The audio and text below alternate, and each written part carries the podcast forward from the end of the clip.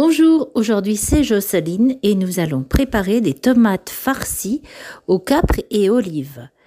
Pour cela, il vous faut 8 grosses tomates, un oignon, 200 g de riz basmati, 100 g d'olives mélangées, vertes, violettes et noires, une cuillère à soupe de capre, 2 cuillères à soupe d'huile d'olive, une pincée de safran, du sel et du poivre.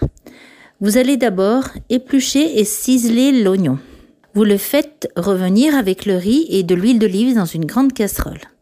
Vous allez ajouter 40 centilitres d'eau et le safran et vous laissez cuire à petit bouillon sans couvrir jusqu'à complète absorption de l'eau. Ensuite, vous allez couper le haut des tomates, les évider. Vous allez récupérer la chair et la hacher. Vous la rajoutez au riz en cours de cuisson. Vous allez aussi préchauffer le four à 180 degrés. Vous ajoutez au riz cuit les olives, le capre et le sel, du poivre, puis vous remplissez les tomates avec ce mélange. Vous déposez les tomates dans un plat légèrement huilé qui passe au four.